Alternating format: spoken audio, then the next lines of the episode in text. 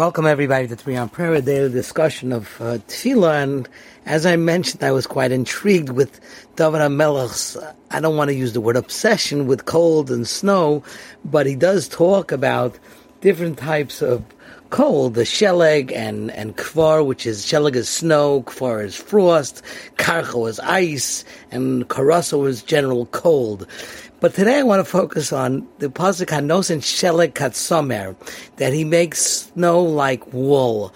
And the Radak I mentioned said that the, closest white that we have in creation, I guess, maybe except for flower petals, but is wool, even though Sheleg is whiter than than wool. But there are some other very interesting similes or comparisons.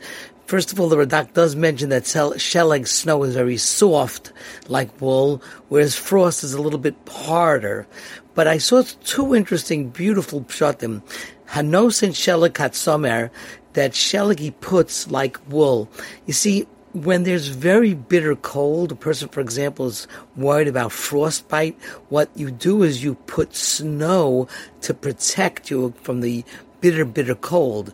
So in essence, when snow sometimes falls on fruits, it does protect it like wool from terrible frostbite or to be totally destroyed. So that would be a pshat hanosin sheleg kat.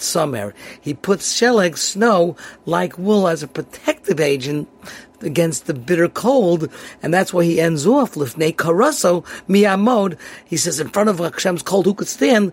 But he does give sheleg kat. That was one pshat. Another very beautiful pshat is there's an expression that Hashem does not give somebody a test unless he gives him the tools to withstand that test. And with that, I saw a beautiful pshat, though I don't recall exactly who says it. Hanosein shalak katsamer.